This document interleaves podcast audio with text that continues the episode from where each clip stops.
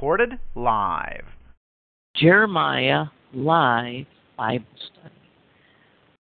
We use a King James Version Bible. We ask the Father for the wisdom, the knowledge, and understanding in the name of Yahshua as we go through the last chapter here of Jeremiah. Chapter 52, we're going to be picking it up in verse 12. But before we do that, let's go to the Psalms. Give glory to God. Psalms 111. Praise ye the Lord. I will praise the Lord with my whole heart in the assembly of the upright and in the congregation. The works of the Lord are great, sought out of all them that have pleasure therein. His work is honorable and glorious, and his righteousness endureth forever. He hath made his wonderful works to be remembered. The Lord is gracious and full of compassion. He hath given meat unto them that fear him. He will ever be mindful of his covenant. He has showed his people the power of his works, that he may give them the heritage of the heathen. The works of his hands are verity and judgment. All his commandments are sure. They stand fast forever and ever, and are done in truth and uprightness. He sent redemption unto his people. He hath commanded his covenant forever. Holy and reverent is his name. The fear of the Lord is the beginning of wisdom. A good understanding have all they that do his commandments. His praise endureth forever. You understand? This is the way Israel should have been in the time of Jeremiah. Jeremiah went to them, he warned them over and over again, and so did many other prophets of God to warn them for years and years and years, turn back, and new kings were set up. God warned them. New kings were set up. God warned them. You understand there's a process of time where they were warned by God over and over again. Because that's the way God is. Because God is merciful. God has compassion, as the psalm tells us. And understand that, church, listen, God is compassionate and He will help you out. But He has a way of doing things. Jesus showed us that way. And Israel didn't pay attention. They got punished by God after God warned them. Church, you're going to get punished by God. Once saved, always saved is a false doctrine of Satan. So, the reality is is that yes, God is great and God is honorable and God is righteous and God has mercy. But guess what? He wants you to give him glory in the way you are. He wants you to be honorable. He wants you to be holy, not give up these, you know, uh, ideas in your head that, hey, I'm only human, so guess what? God knows that. My sins are all set. He knows I'm going to fail. So it's okay with him. No, it's not okay with him. I've heard Christians say that you're not supposed to fear God, but yes, you are. If you fear him, verse 10, the fear of the Lord, that's not Jesus. That's Yahweh, by the way. You're not supposed to fear Jesus. The fear of Yahweh is the beginning of wisdom. A good understanding have all they that do his commandments, his praise endureth forever. Oh, yes. God will provide for you as long as you fear him. That means understand that how do you fear him? How do you show him you fear him? You stop listening to the flesh and you start following the Holy Spirit, the Spirit of God, and the leading of the Holy Spirit. Stop doing flesh things a hundred percent of the time. Does that mean God wants some puppets? No. He knows that we're human. But guess what? You've got to listen to the Holy Spirit. You've got to be led by the Spirit so God can use you. And if you do, verse 5 tells you here in, in Psalms 111 He hath given meat unto them that fear him. Do you understand? He has given meat to them that fear him, meat having spiritual meat. But if you don't fear God, He's not going to give you spiritual meat because you're not giving Him glory. You're not holy. You're not spiritually growing, so He can't use you. And that's exactly what happened with Judah, Jerusalem. And their punishment was because they wouldn't listen to God. They wouldn't listen to his prophets who came and told them over and over again, like God sends people today to the churches, to the pastors, to explain to them that they're doing it the wrong way. That isn't Jesus' way. That isn't the way that you're supposed to be doing it picking it up in Jeremiah chapter 52, verse 12, understand that the rulership, the king and all of his group, have been carried away or killed or taken out of the picture. The highest ones. Now, let's go to verse 12, which is talking about a different group.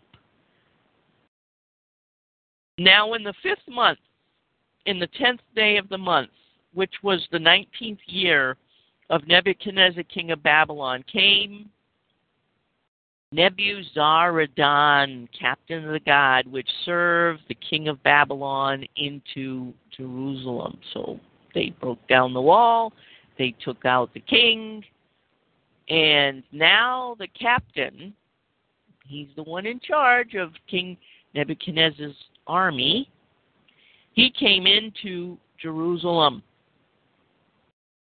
And what happened? What happened to Jerusalem?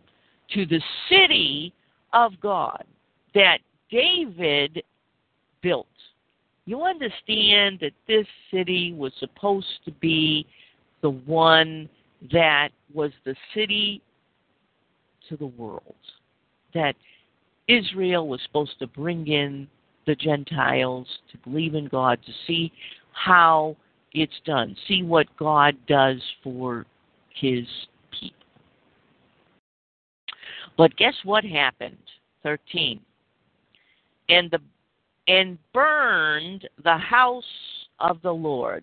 So the first thing that uh, Nebuzaradan did was he burned the house of the Lord. He burned the temple, the big Solomon's temple, the one he built, amazing temple that he built, this huge place in God's honor.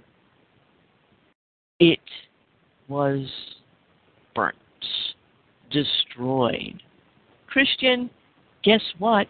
When Satan arrives on earth, his system shows up. The Antichrist shows up.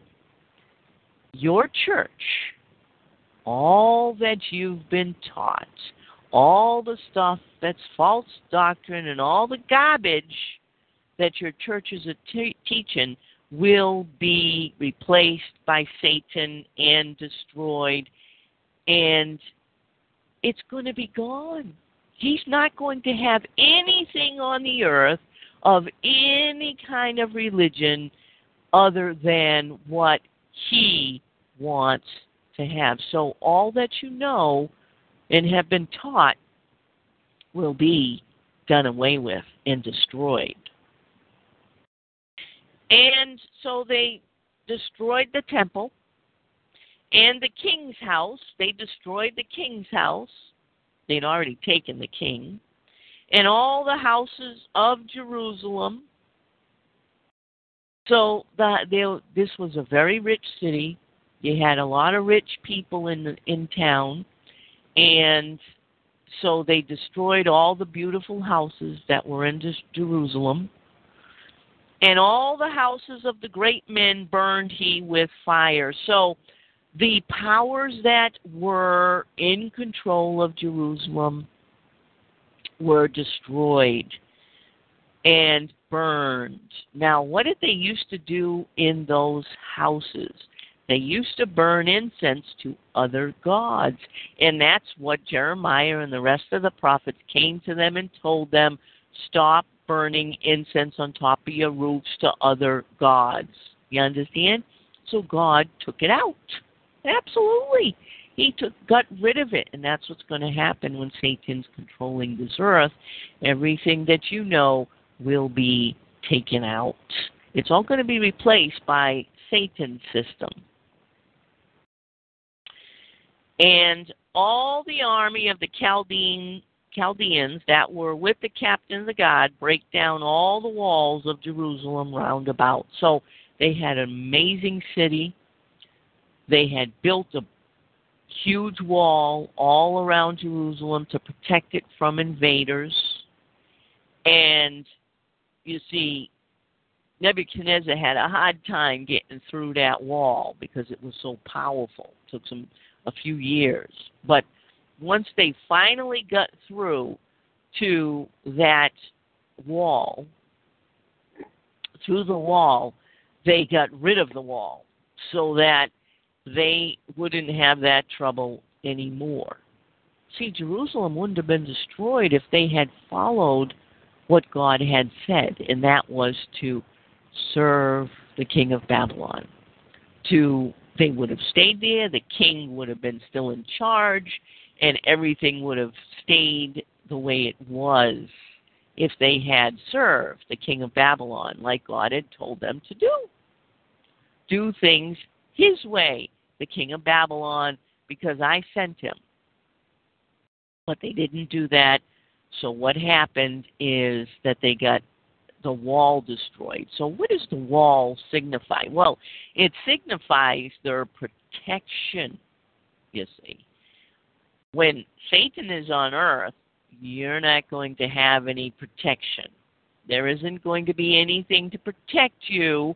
You know, they have this crazy idea nowadays the blood of Jesus protects you. No, the Bible doesn't say nothing about the blood of Jesus is used to protect you. It's not for protection. What it's for is having to do with your sin, not as a little shield. Okay? So, your protection, whatever it may be, is going to be taken away from you as a believer if you're working against God. If you haven't done what you're supposed to have done, which is what Jerusalem didn't do, then you will have your protection taken away. I want us to go, hold your place in Jeremiah, and go to Ephesians chapter 6 and understand what our protection is supposed to be. Okay? What is your protection supposed to be? Ephesians chapter 6. And I want you to read with me beginning in verse 10. Finally, my brethren, be strong in the Lord and the power of his might. Put on the whole armor of God that ye may be able to stand against the wiles of the devil. So, guess what? If you do what Ephesians 6 tells you to do, and you have the whole armor of God, then when Satan and his systems on earth, you will be protected. And Satan can't harm you. But guess what? If you don't even know you're supposed to have that on, or if you only have one or two of the pieces of this armor of God, when Satan's system's on earth, he's going to get right through and take it away and destroy it. You need every piece of that armor during the time Satan's system controls this earth. And if you don't, it'll be just like Jerusalem, the walls of Jerusalem taken down, destroyed. Verse 15, back in Jeremiah 52. Then Nebuzaradan, the captain of the guard, carried away captive certain of the poor of the people. So there was some of the poor. You see, they didn't have the houses, they didn't have the stuff that they burned in Jerusalem, but they lived in Jerusalem. Okay? And the residue of the people that remained in the city, the residue of the people that remained in the city. So you've got the poor, and he took out, who did he take out? Anybody, the residue that was left that lived in Jerusalem, that that was their city, you see, because there wasn't just the king's people in Jerusalem, there was a lot of people that had lived in Jerusalem, heard the warnings of Jeremiah and the prophets, and had gone against what God had told them to do. So, he took out the residue of the people out of Jerusalem. And then what happens? And those that fell away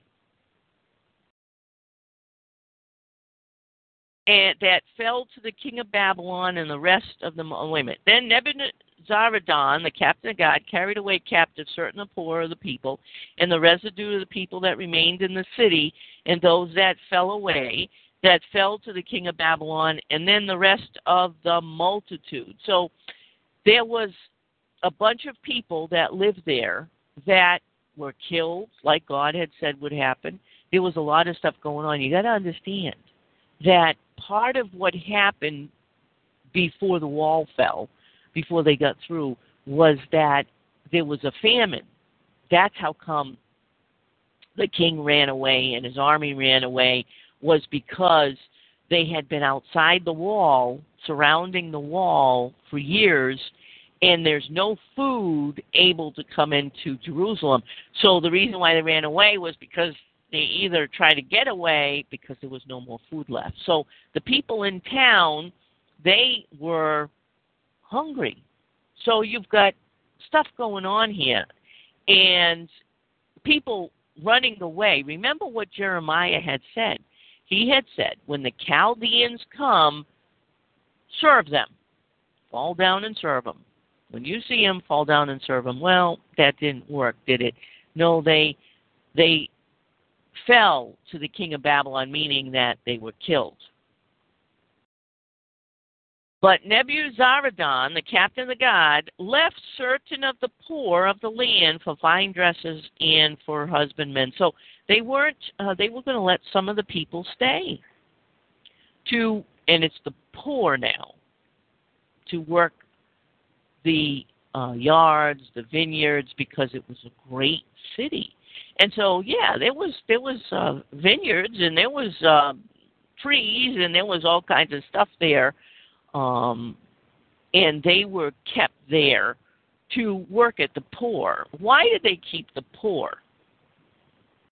The reason why they kept the poor is because the poor are not the 1%, as we say in modern times. You see, the poor are poor because that's their personalities, that's the way they are.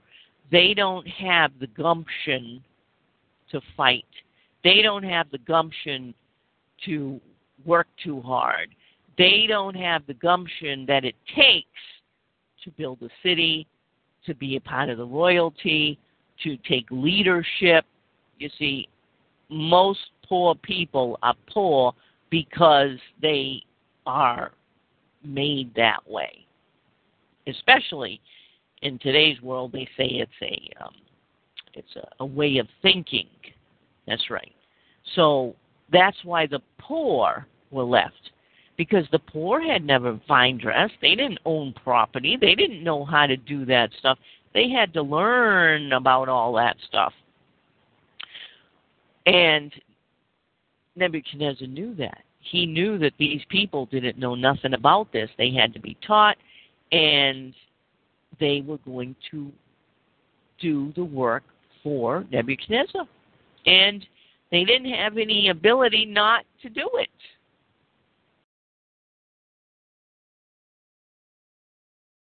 And 17 says, and also the pillars of brass that were in the house of the Lord, and the bases and the brazen sea that was in the house of the Lord. The Chaldeans break and carried all the brass of them to Babylon. So, before they destroyed and burnt the temple, the thing is that, guess what? They got everything of value out of it. Not going to burn that. That's the spoil of war. So they got all everything that was in the house of the Lord that was of value before they burned it. The cauldrons also and the shovels and the snuffers and the bowls and the spoons, all the vessels of brass wherewith they ministered, took they away. So of course you know, everything of value taken away. And the basins and the fire pans and the bowls and the cauldrons and the candlesticks and the spoons and the cups that were which of gold in gold, and that which was of silver in silver took the captain of God away.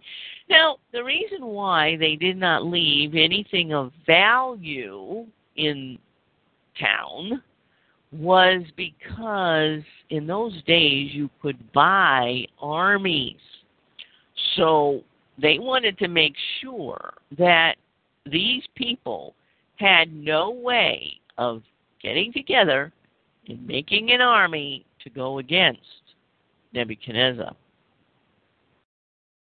The two pillars, 1 sea, verse 20, and 12 brazen bowls that were under the bases which King Solomon had made in the house of the Lord, the brass of all these vessels was without weight. So you understand this was there was so much stuff in there that they that they they couldn't weigh it. it was just so much they just took it away. You understand?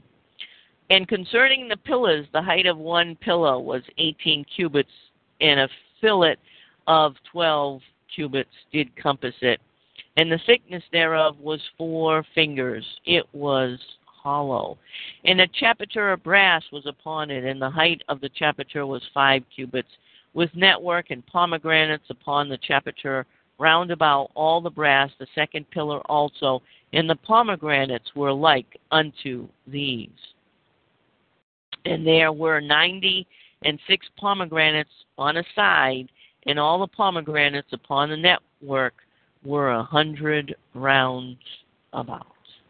So you understand everything that they had of value was going to be gone. Christians, when Satan systems on earth, everything that you consider valuable, spiritually speaking, in your churches and in your, your nonsense stuff that you have that you hold in value, Satan will get rid of.